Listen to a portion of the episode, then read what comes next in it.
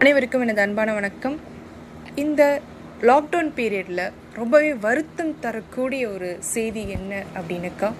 Child abuse ரொம்பவே increase ஆகிருக்கு முன்னே இருந்ததை விட பல மடங்கு பல மடங்கு அதிகமாக இருக்குன்னே சொல்லலாம். அதுலேயும் வந்து குறிப்பிட்டு சொல்லணும் அப்படின்னாக்கா ஸ்பெஷல் சில்ட்ரன்ஸ்னு சொல்லக்கூடிய physical and mental disorders babies குறிப்பிட்டு சொல்லணும் அப்படின்னா பெண் குழந்தைகள். இந்த பெண் பிள்ளைகள் எல்லாருமே வந்து ஃபிசிக்கல் அப்யூஸ் நிறையாவே நடந்துகிட்ருக்கு நம்ம எல்லாருமே வந்து நியூஸை பார்த்துருப்போம். நியூஸில் சொல்லக்கூடிய விஷயங்கள் நியூஸ் பேப்பரில் படிக்கக்கூடிய விஷயங்கள் நம்ம கேள்விப்படக்கூடிய செய்திகள் எல்லாருமே வந்து அஞ்சு வயசு ஆறு வயசு குழந்தைங்கள் எல்லாரையும் ரேப் பண்ணி மர்டர் பண்ணிட்டாங்க. பண்ணது அவங்களோட ரிலேஷன்ஷிப்ஸ் தான். சொந்தக்காரங்களே பண்ணிட்டாங்க. பக்கத்து வீட்டில் இருந்தவங்க பண்ணிட்டாங்க. ஏன்? அவங்க சொந்த அப்பாவே பெத்த அப்பாவே வந்து பொண்ணை வந்து ரேப் பண்ணிட்டாரு. தாத்தாவே வந்து பேத்தியை வந்து ரேப் பண்ணி மர்டர் பண்ணிட்டாரு. ஸோ இந்த மாதிரி பல பல பல நியூஸை வந்து நம்ம கேள்விப்பட்டுட்டு தான் இருக்கோம் படிச்சுட்டு தான் இருக்கிறோம் பார்த்துட்டு தான் இருக்கிறோம். இது எல்லாமே வந்து நூற்றில் பத்து பர்சன்டேஜ் மட்டும்தான் நமக்கு வெளியே தெரியுது. இன்னும் தெரியாத எவ்வளவோ எவ்வளவோ விஷயங்கள் தெரியாமல் இருக்குது அது அந்த குழந்தைகள் வெளியே சொல்ல தெரியாமல் எப்படி சொல்லணும்னு தெரியாமல் அந்த குழந்தைகள் வெளியே சொல்கிறதில்ல இன்னொன்று எல்லாமே தெரிஞ்சிருந்தாலும் அந்த பேரண்ட்ஸ் அந்த குழந்தைங்க நமக்கு ஏதாவது ஃப்யூச்சரில் ப்ராப்ளம் வருமோ? இல்லை பக்கத்தில் ஏதாவது சொல்லிடுவாங்களோ? பக்கத்தில் ஏதாவது சொல்லிடுவாங்களோ? அசிங்கப்பட்டுட்டு பேரண்ட்ஸ் வெளியே சொல்லாமல் இருக்கிறாங்க. லாக்டவுன் பீரியடில் எல்லாருமே வீட்டில் தான் இருக்காங்க. எல்லாருமே வீட்டில் தான் இருக்கும். ஒர்க் ஃப்ரம் ஹோம் ஆனால் வீட்டில் இருந்து டுவெண்ட்டி ஃபோர் ஹவர்ஸும் லேப்டாப்பே கதின்னு சொல்லியிருக்கோம். சிஸ்டமே கதின்னு உட்காந்துட்ருக்கோம் டிவியே கதின்னு உட்காந்துட்ருக்கோம் குழந்தைங்களை யாரும் கண்டுக்கிறதே இல்லை. அதுங்க எங்கே தான் போதா? எங்கன்னா விளையாடிட்டு இருக்கா? பாடா தொல்லை விடிஞ்சுது அப்படிதான் இப்போ இருக்க எல்லா பேரண்ட்ஸுமே இருக்கிறீங்க. இல்லையா? சொந்த கதை சோக கதை எல்லாருக்கிட்டையும் பேசுகிறோமா இப்படி தான் நிறைய நிறையா பெற்றோர்கள் இருக்கிறோமே தவிர ஒரு அஜாக்கிரதையாக இருக்கிறோம். ஆனால் நம்மளுடைய குழந்தைகளுக்கு என்ன நடந்துட்டுருக்குன்றத நம்ம யோசிக்கவே மாட்டேங்கிறோம். உங்கள் குழந்தை திடீர்னு அவங்களுடைய நடவடிக்கைகளில் அதாவது நல்லா சிரித்து விளையாடிட்டு குழந்தைத்தனத்தோடு விளையாடிட்டு இருக்கக்கூடிய ஒரு குழந்தை திடீர்னு அவங்களுடைய பிஹேவியர்ஸில் சேஞ்சஸ் இருக்குது கோவப்படுறாங்க எல்லாரையும் அடிக்கிறாங்க கோவப்படுறாங்க திட்டுறாங்க அப்யூஸாக அக்ரெசிவாக பிஹேவ் பண்ணுறாங்க அப்படின்னா கண்டிப்பாக உங்கள் குழந்தை ஏதோ ஃபிசிக்கல் அப்யூஸாக உள்ளாகியிருக்காங்கன்னு புரிஞ்சுக்கோங்க. இல்லை உங்கள் குழந்தை திடீர்னு பயப்படுறாங்க யார்கிட்டையும் பேச மாட்டேங்கிறாங்க சாப்பிட மாட்டேங்கிறாங்க தனியாகவே இருக்கிறாங்க எதுக்கு எடுத்தாலும் பயப்படுறாங்க அப்படின்னா கண்டிப்பாக உங்கள் குழந்தை ஃபிசிக்கல் அண்ட் செக்ஷுவல் அப்யூஸ்க்கு ஆளாகி இருக்காங்க அப்படின்றத நீங்கள் புரிஞ்சுக்கணும். இதையும் இதில் இதில் வந்து எங்களுக்கு டிஃப்ரென்சேஷன்ஸ் தெரியலப்பா அப்படின்னாலும் பரவாயில்ல. உங்கள் குழந்தைங்கள ஃபிசிக்கலாக ஏதாவது காயங்கள் இருக்கா? நீங்கள் குழந்தை வந்து கீழே விழுந்து விளையாடும் போது அடிப்படுற காயங்கள்லாம் வேறங்க. பட் ஃபிசிக்கல் செக்ஷுவல் அப்யூஸாக இருக்காங்க அப்படின்னா அந்த குழந்தைங்களுக்கு காயங்கள் வேறு மாதிரியே இருக்கும். ஸோ அதை டிஃப்ரென்ஷியேஷன்ஸ் பண்ண முடிஞ்சால் அதை நீங்கள் பாருங்கள் இல்லை உங்களுக்கு எதுவுமே தெரியலையா? தயவு செஞ்சு உங்கள் குழந்தைங்களில் பிஹேவியர்ஸில் ஏதாவது ஒரு சேஞ்சஸ் இருக்குனாலும் இல்லை ஃபிசிக்கலாக வேறு ஏதாவது ஒரு காயங்கள் இருக்குனாலும் கண்டிப்பாக நீங்கள் வந்து சைக்காட்ரிஸ்ட்டை வந்து கன்சிடர் பண்ணுங்கள் மனநல மருத்துவரை போய் பாருங்கள் கண்டிப்பாக அவங்கக்கிட்ட கவுன்சிலிங் வாங்கிக்கோங்க. உங்கள் குழந்தைங்களோட பேசுனீங்கன்னா நிச்சயமாக அது என்ன ரீசன்றது உங்களால் கண்டுபிடிக்க முடியும். அதுக்குமே வந்து முக்கிய காரணம் என்ன அப்படின்னாக்கா நீங்கள் உங்கள் குழந்தைங்களோட எவ்வளோ நேரம் டைம் ஸ்பெண்ட் பண்ணுறீங்க ஒர்க் ஃப்ரம் ஹோம் தான். டுவெண்ட்டி ஃபோர் ஹவர்ஸும் வீட்டில் தான் இருக்கும் இப்போது ஆனால் இந்த டுவெண்ட்டி ஃபோர் ஹவர்ஸில் உங்கள் குடும்பத்துக்காக உங்கள் ஃபேமிலிக்காக உங்களுடைய குழந்தைங்களுக்காக நீங்கள் எவ்வளோ நேரத்தை செலவழிக்கிறீங்க?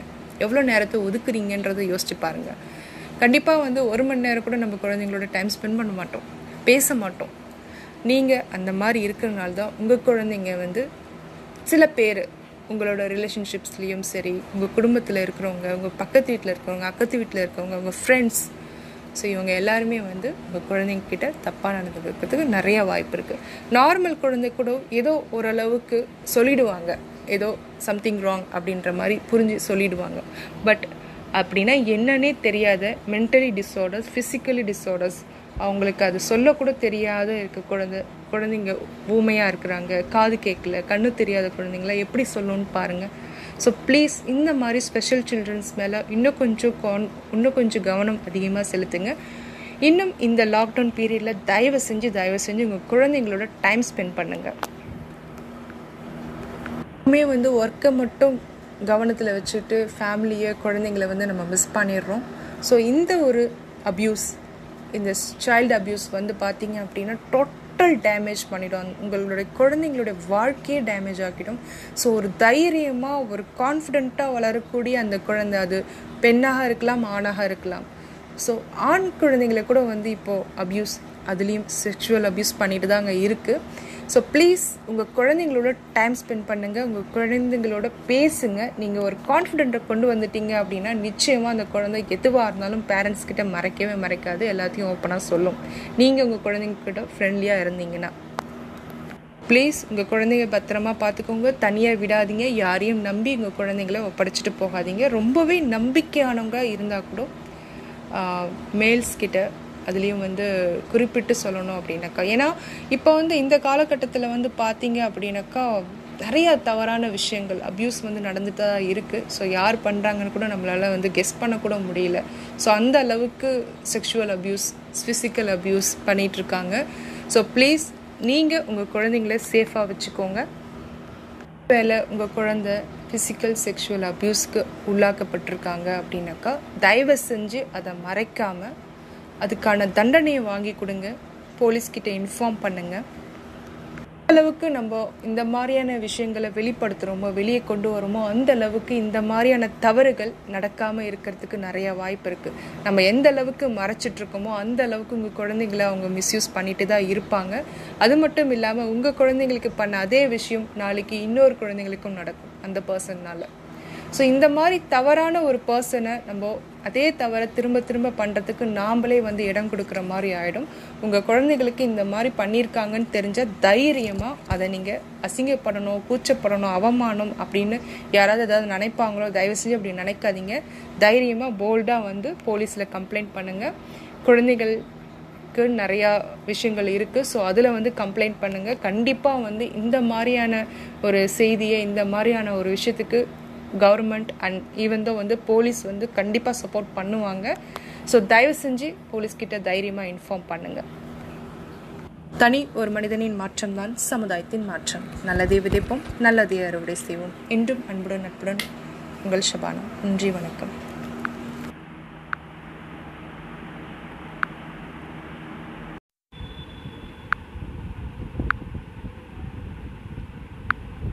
அனைவருக்கும் எனது அன்பான வணக்கம். காலத்தின் மதிப்பு உனக்கு தெரியுமா? அப்படி என்றால் வாழ்வின் மதிப்பும் உனக்கு தெரியும்.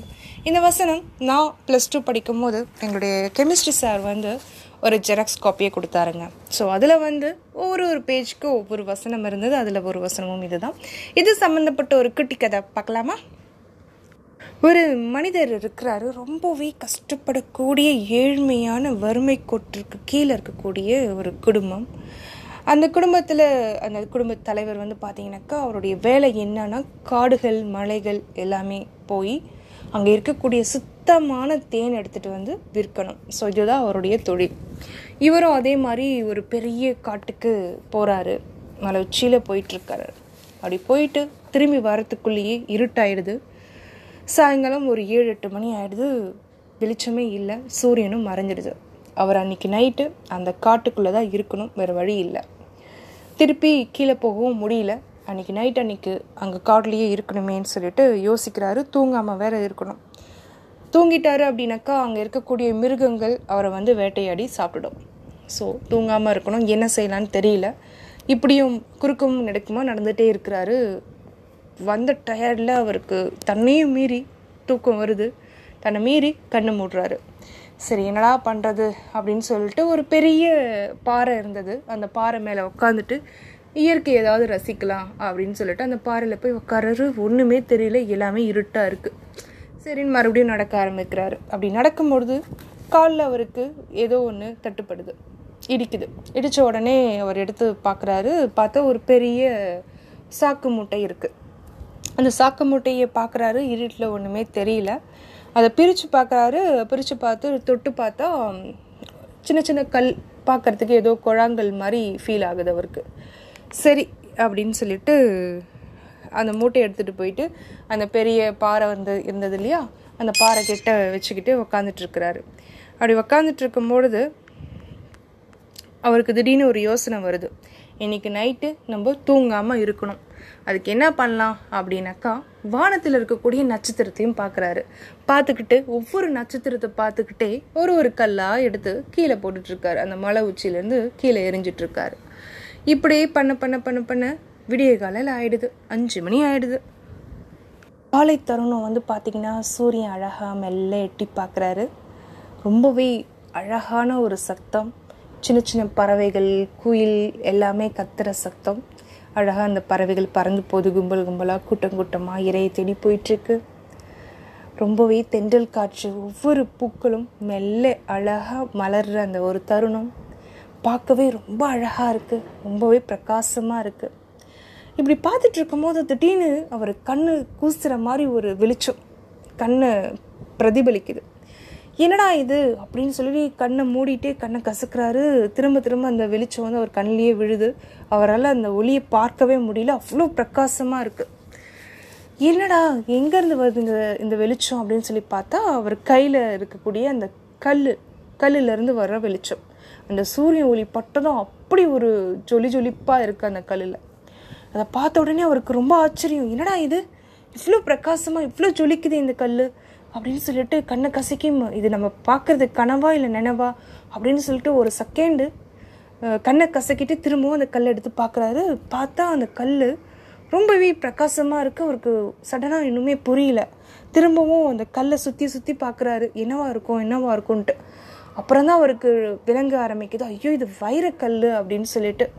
டக்குன்னு ஏன்னா அவர் ஒரு மூட்டை கல் கிடச்சது இல்லையா? நைட்டு ஃபுல்லாக ஒரு கல்லெல்லாம் எடுத்து போட்டுட்டு இருந்தாரு டக்குன்னு அவருக்கு அந்த மூட்டை மேலே கவனம் வருது.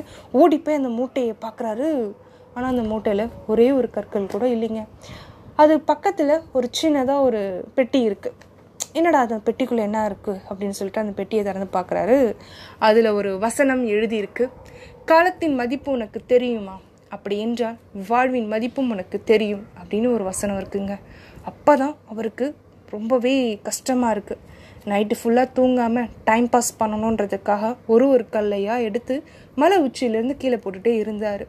அவர் பண்ண அந்த ஒரு செயல் ரொம்பவே கஷ்டப்படுறாரு. ஏன்னா அந்த ஒரே ஒரு கல் மட்டும் அந்த ஒரே ஒரு வைரக்கல் மட்டும் விலை மதிப்பு அவ்வளோ ரேட்டுக்கு போகும். அவ்வளோ ஒரு காஸ்ட்லியான ஒரு கல் இவ்வளோ பெரிய ஒரு பொக்கிஷம் நமக்கு கிடச்சிக்கூடும் நம்மளுடைய அஜாக்கிரதைனாலையும் நம்மளுடைய கவன சிதறனாலையும் நாம் டைம் பாஸ் பண்ணணுன்றதுக்காக பண்ண அந்த ஒரு சின்ன செயல் இன்னைக்கு நம்மளை இவ்வளோ வருத்தப்பட வச்சிருச்சு. இந்த மலையிலேருந்து நம்ம திரும்பவும் போய் அதை எடுக்கவும் முடியாது. ஏன்னா அது அந்தளவுக்கு உயரமான ஒரு பகுதியும் கூட இங்கே கீழே போய் பார்த்தாலும் தேடி கண்டுபிடிக்கவும் முடியாது. ஏன்னா ஒரு மிகப்பெரிய ஒரு அமேசான் காடு மாதிரி ஒரு பெரிய காடு போகிறதுக்கான வழியும் இருக்காது.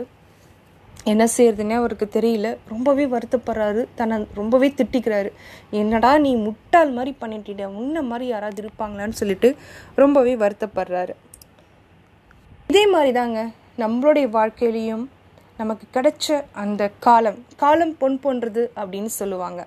ஆனால் உண்மையாலுமே வந்து பொன்னை விட அந்த ஒரு கோல்டை விட காலம் வந்து பார்த்தீங்கன்னாக்கா ரொம்பவே விலை மதிப்பு உடையது. அதை விட வைரத்தையும் வைடூரியத்தையும் எத்தனை கோடிக்கு போனாலும் அதை விட அதிகமான விலை உயர்ந்த ஒரு பொருள் தான் காலம் அந்த ஒரு நேரம் டைம் ஸோ திரும்பி போயிடுச்சு அப்படின்னாக்கா அந்த நாள் அந்த ஒரு நிமிஷம் திரும்ப நமக்கு கிடைக்கவே கிடைக்காத ஒரு பொக்கிஷமான ஒரு விஷயம். எல்லாத்துக்குமே வந்து நாளைக்கு பார்த்துக்கலாம். இன்னும் ஒரு மணி நேரம் இருக்கே இன்னும் அஞ்சு நிமிஷம் இருக்குல்ல. நம்ம அலாரம் வச்சுட்டு படுப்போம் தூங்கிட்டு இருப்போம் அலாரமும் அடிக்கும்.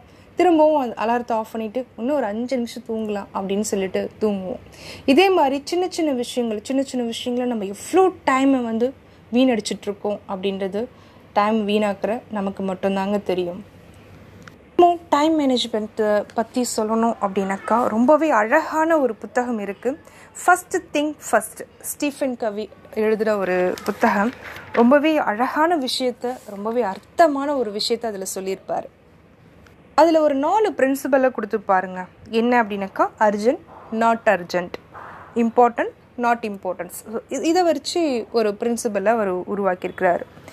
முதல் பிரின்சிபல் முதல் ஒரு விஷயம் என்ன அப்படின்னாக்கா இம்பார்ட்டன்ட் அண்ட் அர்ஜென்ட் அதாவது முக்கியமானது ரொம்பவே அவசியமானது அர்ஜென்ட்டான ஒரு விஷயம்.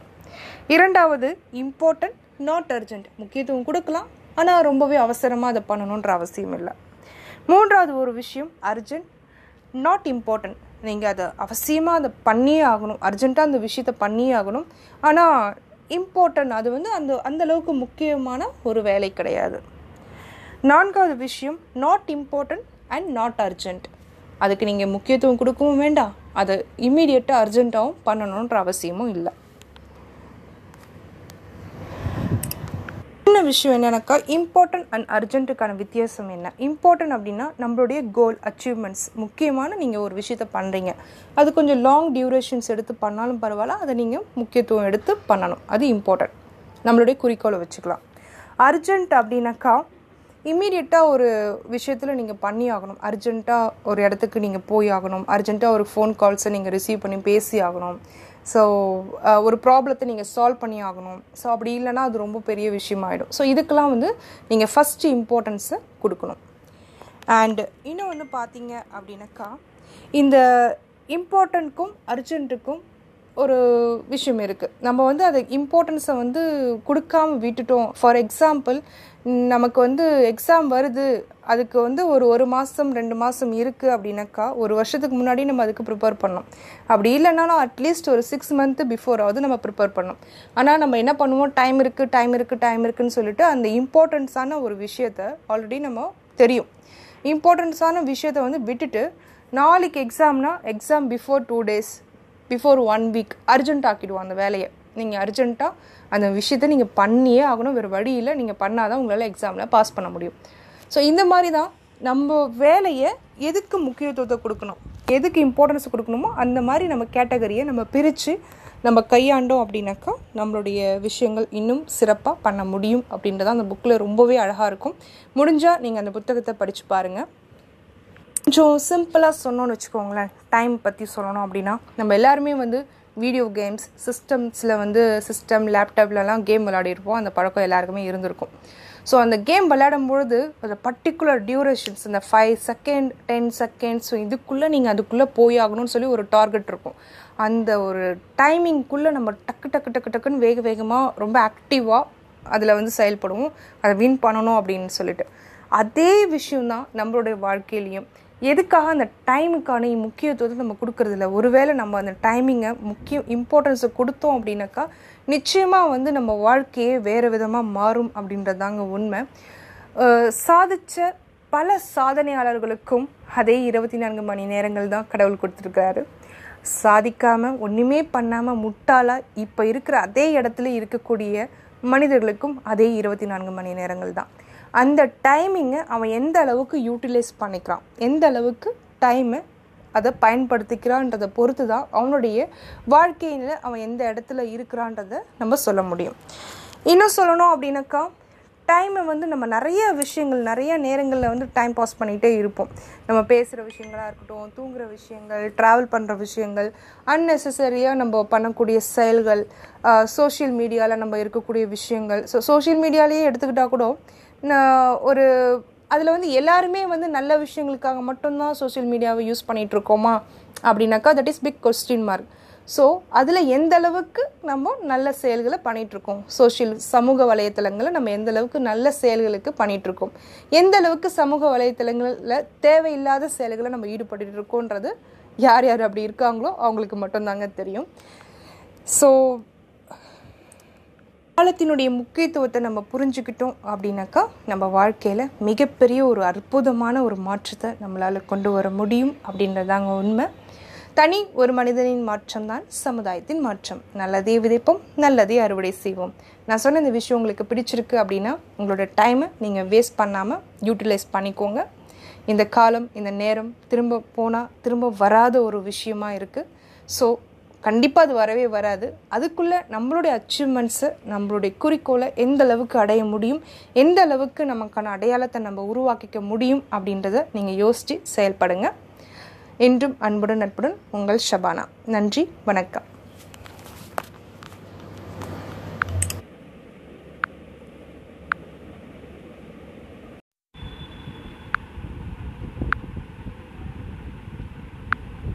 அனைவருக்கும் எனது அன்பான வணக்கம். காலத்தின் மதிப்பு உனக்கு தெரியுமா? அப்படி என்றால் வாழ்வின் மதிப்பும் உனக்கு தெரியும்.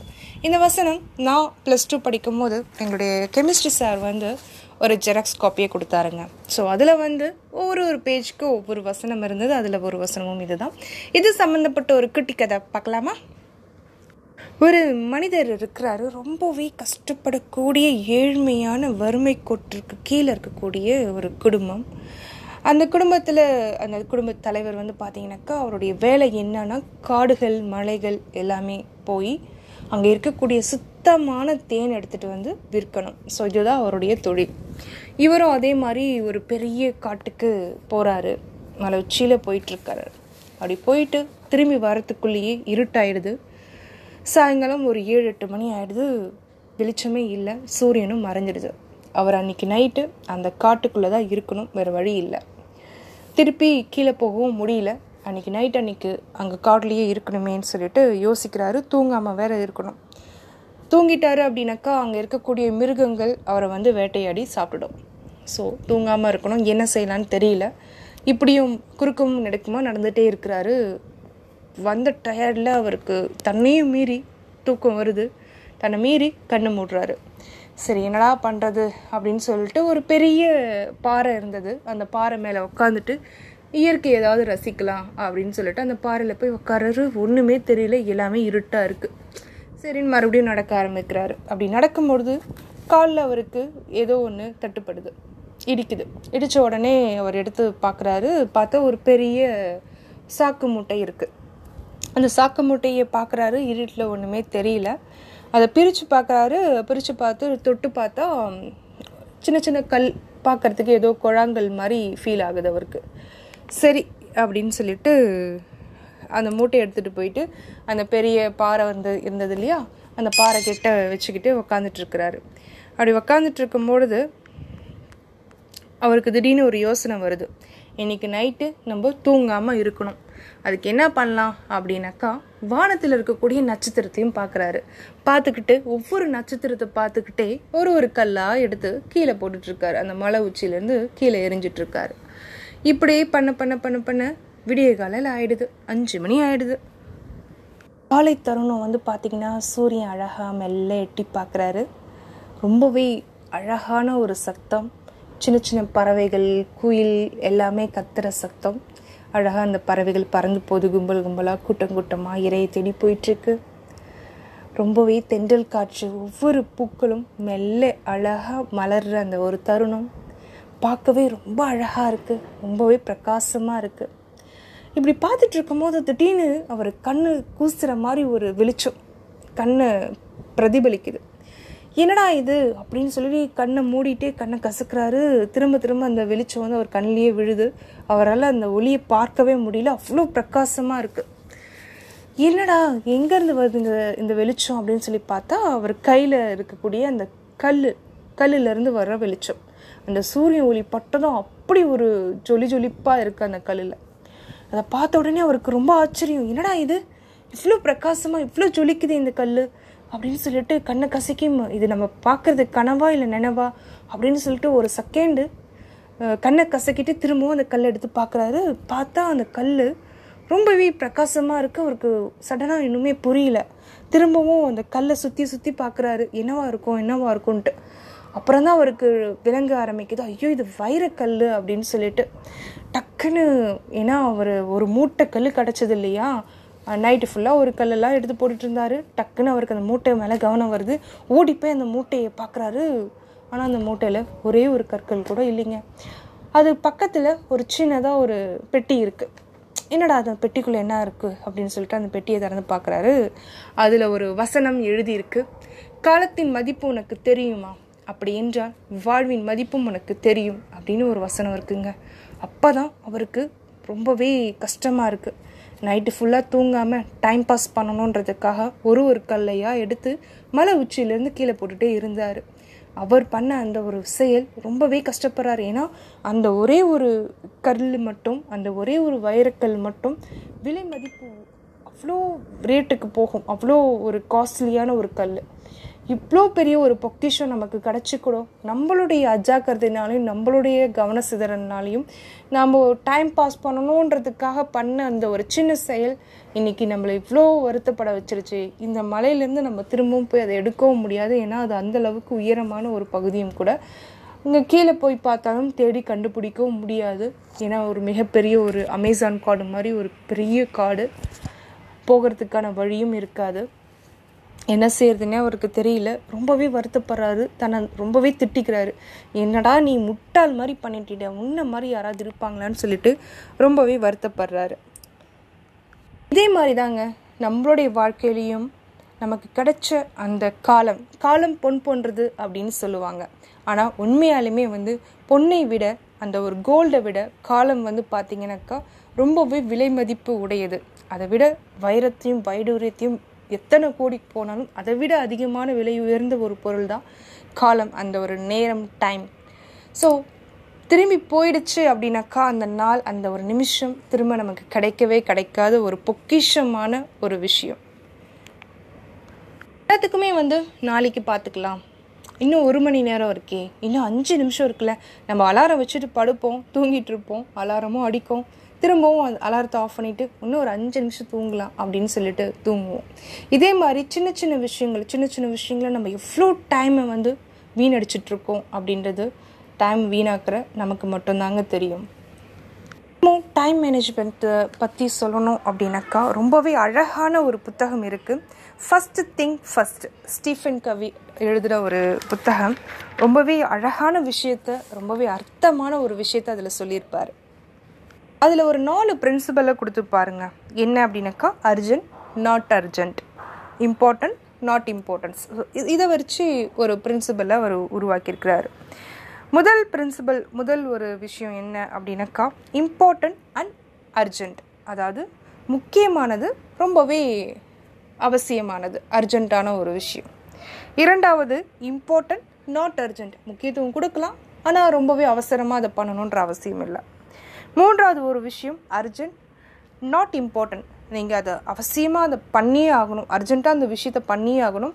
ஆனால் இம்பார்ட்டன்ட் அது வந்து அந்த அந்தளவுக்கு முக்கியமான ஒரு வேலை கிடையாது. நான்காவது விஷயம் not important and not urgent அதுக்கு நீங்கள் முக்கியத்துவம் கொடுக்கவும் வேண்டாம். அதை இம்மீடியட்டாக அர்ஜென்ட்டாகவும் பண்ணணுன்ற அவசியமும் இல்லை. சின்ன விஷயம் என்னன்னாக்கா இம்பார்ட்டன்ட் அண்ட் அர்ஜென்ட்டுக்கான வித்தியாசம் என்ன? இம்பார்ட்டன்ட் அப்படின்னா நம்மளுடைய கோல் அச்சீவ்மெண்ட்ஸ் முக்கியமான நீங்கள் ஒரு விஷயத்த பண்ணுறீங்க அது கொஞ்சம் லாங் டியூரேஷன்ஸ் எடுத்து பண்ணாலும் பரவாயில்ல அதை நீங்கள் முக்கியத்துவம் எடுத்து பண்ணணும். அது இம்பார்ட்டன்ட் நம்மளுடைய குறிக்கோளை வச்சுக்கலாம். அர்ஜென்ட் அப்படின்னாக்கா இம்மீடியட்டாக ஒரு விஷயத்தில் நீங்கள் பண்ணி ஆகணும். அர்ஜென்ட்டாக ஒரு இடத்துக்கு நீங்கள் போய் ஆகணும். அர்ஜென்ட்டாக ஒரு ஃபோன் கால்ஸை நீங்கள் ரிசீவ் பண்ணி பேசி ஆகணும். ஸோ uh, ஒரு ப்ராப்ளத்தை நீங்கள் சால்வ் பண்ணி ஆகணும். ஸோ அப்படி இல்லைன்னா அது ரொம்ப பெரிய விஷயமாயிடும். ஸோ இதுக்கெல்லாம் வந்து நீங்கள் ஃபஸ்ட்டு இம்பார்ட்டன்ஸை கொடுக்கணும். அண்டு இன்னும் வந்து பார்த்தீங்க அப்படின்னாக்கா இந்த இம்பார்ட்டண்ட்க்கும் அர்ஜென்ட்டுக்கும் ஒரு விஷயம் இருக்குது நம்ம வந்து அதை இம்பார்ட்டன்ஸை வந்து கொடுக்காம விட்டுட்டோம். ஃபார் எக்ஸாம்பிள் நமக்கு வந்து எக்ஸாம் வருது. அதுக்கு வந்து ஒரு ஒரு மாதம் ரெண்டு மாதம் இருக்குது அப்படின்னாக்கா ஒரு வருஷத்துக்கு முன்னாடி நம்ம அதுக்கு ப்ரிப்பேர் பண்ணோம் அப்படி இல்லைனாலும் அட்லீஸ்ட் ஒரு சிக்ஸ் மந்த்து பிஃபோராவது நம்ம ப்ரிப்பேர் பண்ணோம் ஆனால் நம்ம என்ன பண்ணுவோம்? டைம் இருக்குது டைம் இருக்குது டைம் இருக்குன்னு சொல்லிட்டு அந்த இம்பார்ட்டன்ஸான ஒரு விஷயத்த ஆல்ரெடி நம்ம தெரியும். இம்பார்ட்டன்ஸான விஷயத்த வந்து விட்டுட்டு நாளைக்கு எக்ஸாம்னா exam before two days before one week urgent ஆக்கிடுவோம் அந்த வேலையை. நீங்கள் அர்ஜென்ட்டாக அந்த விஷயத்த நீங்கள் பண்ணியே ஆகணும். வேறு வழியில் நீங்கள் பண்ணால் தான் உங்களால் எக்ஸாமில் பாஸ் பண்ண முடியும். ஸோ இந்த மாதிரி தான் நம்ம வேலையை எதுக்கு முக்கியத்துவத்தை கொடுக்கணும்? எதுக்கு இம்பார்ட்டன்ஸ் கொடுக்கணுமோ அந்த மாதிரி நம்ம கேட்டகரியை நம்ம பிரித்து நம்ம கையாண்டோம் அப்படின்னாக்கா நம்மளுடைய விஷயங்கள் இன்னும் சிறப்பாக பண்ண முடியும் அப்படின்றத அந்த புக்கில் ரொம்பவே அழகாக இருக்கும். முடிஞ்சால் நீங்கள் அந்த புத்தகத்தை படித்து பாருங்கள் கொஞ்சம் சிம்பிளாக சொன்னோன்னு வச்சுக்கோங்களேன். டைம் பற்றி சொல்லணும் அப்படின்னா நம்ம எல்லாருமே வந்து வீடியோ கேம்ஸ் சிஸ்டம்ஸில் வந்து சிஸ்டம் லேப்டாப்லலாம் கேம் விளையாடிருப்போம். அந்த பழக்கம் எல்லாருக்குமே இருந்திருக்கும். ஸோ அந்த கேம் விளையாடும் பொழுது அந்த பர்டிகுலர் டியூரேஷன்ஸ் இந்த five second ten seconds so இதுக்குள்ளே நீங்கள் அதுக்குள்ளே போய் ஆகணும்னு சொல்லி ஒரு டார்கெட் இருக்கும். அந்த ஒரு டைமிங்குள்ளே நம்ம டக்கு டக்கு டக்கு டக்குன்னு வேக வேகமாக ரொம்ப ஆக்டிவாக அதில் வந்து செயல்படுவோம். அதை வின் பண்ணணும் அப்படின்னு சொல்லிட்டு. அதே விஷயம்தான் நம்மளுடைய வாழ்க்கையிலையும். எதுக்காக அந்த டைமுக்கான முக்கியத்துவத்தை நம்ம கொடுக்கறதில்ல? ஒருவேளை நம்ம அந்த டைமிங்கை முக்கியம் இம்பார்ட்டன்ஸை கொடுத்தோம் அப்படின்னாக்கா நிச்சயமாக வந்து நம்ம வாழ்க்கையே வேறு விதமாக மாறும் அப்படின்றது தாங்க உண்மை. சாதித்த பல சாதனையாளர்களுக்கும் அதே இருபத்தி நான்கு மணி நேரங்கள் தான் கடவுள் கொடுத்துருக்காரு சாதிக்காமல் ஒன்றுமே பண்ணாமல் முட்டாளாக இப்போ இருக்கிற அதே இடத்துல இருக்கக்கூடிய மனிதர்களுக்கும் அதே இருபத்தி நான்கு மணி நேரங்கள் தான். அந்த டைமிங்கை அவன் எந்த அளவுக்கு யூட்டிலைஸ் பண்ணிக்கிறான்? எந்த அளவுக்கு டைமை அதை பயன்படுத்திக்கிறான்றதை பொறுத்து தான் அவனுடைய வாழ்க்கையில் அவன் எந்த இடத்துல இருக்கிறான்றதை நம்ம சொல்ல முடியும். இன்னும் சொல்லணும் அப்படின்னாக்கா டைமை வந்து நம்ம நிறைய விஷயங்கள் நிறைய நேரங்களில் வந்து டைம் பாஸ் பண்ணிகிட்டே இருப்போம்.